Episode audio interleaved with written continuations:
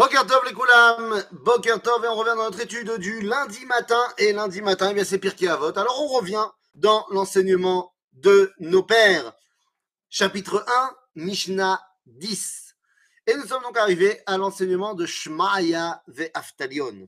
Alors déjà, Shmaya ve Aftalion, en soi, ils ont une particularité. Alors ils ont reçu effectivement euh, de Shimon ben Chatar et de Yehuda ben Tabai, mais ils ont une particularité. Shmaya et Aftalion sont Bene Gerim. Ils sont des fils de convertis.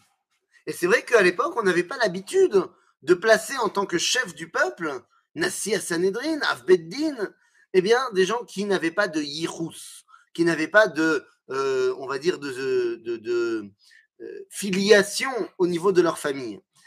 Et qu'est-ce que cela nous montre? Eh bien, cela nous montre d'abord une première chose, c'est que la Torah n'appartient pas à une caste particulière. N'importe qui peut prendre Keter à Torah. Il y a trois Ketarim, il y a Keter Keuna, la couronne de la Keuna, réservée au Kohanim.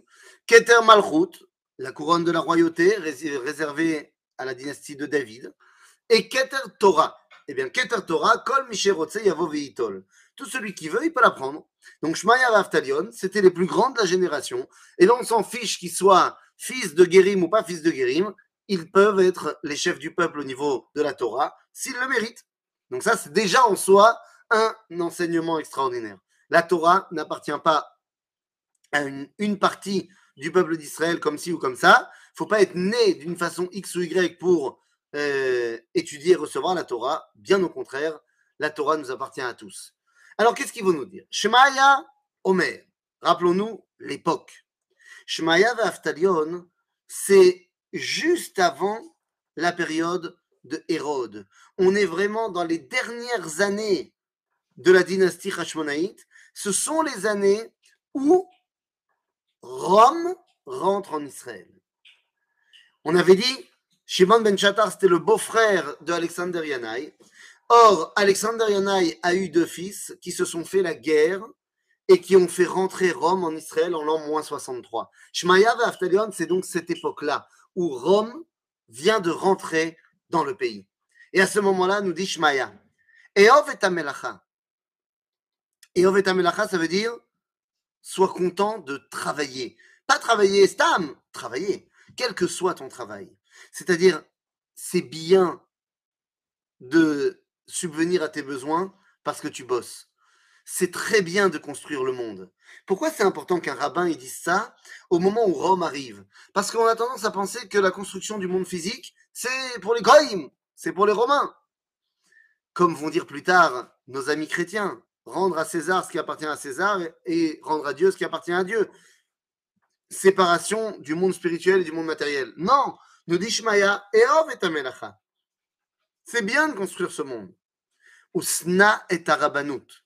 Alors, Sna et Arabanut euh, déteste la Rabanut. Il ne s'agit pas de la Rabanut du rabbin. Il s'agit de, en fait, tout, euh, tout travail qui vient par héritage. Toute fonction que tu vas obtenir parce que tu es le fils d'eux et parce que, en fait, ça te revient. Et eh bien, Sna et Arabanut. Ce travail-là, c'est moche, c'est pas, c'est pas, c'est pas vrai, c'est pas bien. C'est pas parce que tu es le fils d'eux que tu dois devenir quelqu'un. C'est parce que tu es quelqu'un que tu dois devenir quelqu'un.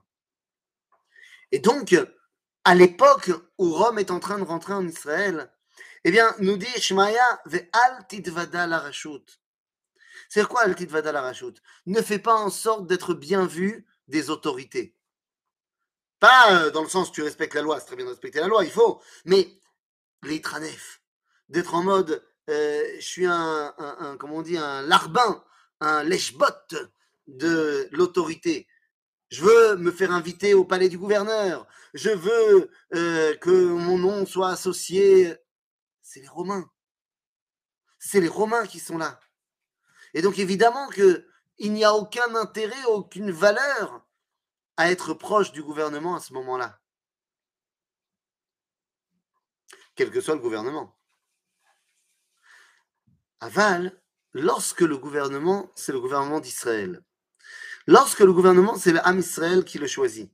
Alors là, peut-être qu'il y a des rabbins une dimension très importante, à être proche de ceux qui prennent les décisions, pour justement peut-être pouvoir influencer les décisions en bien ou en mal, en sachant quand même que eh, si jamais euh, le gouvernement, même s'il fait partie du peuple d'Israël, il prend de trop mauvaises décisions, eh bien, tu ne peux pas continuer à essayer d'influencer si, eh bien, on ne te laissera pas influencer.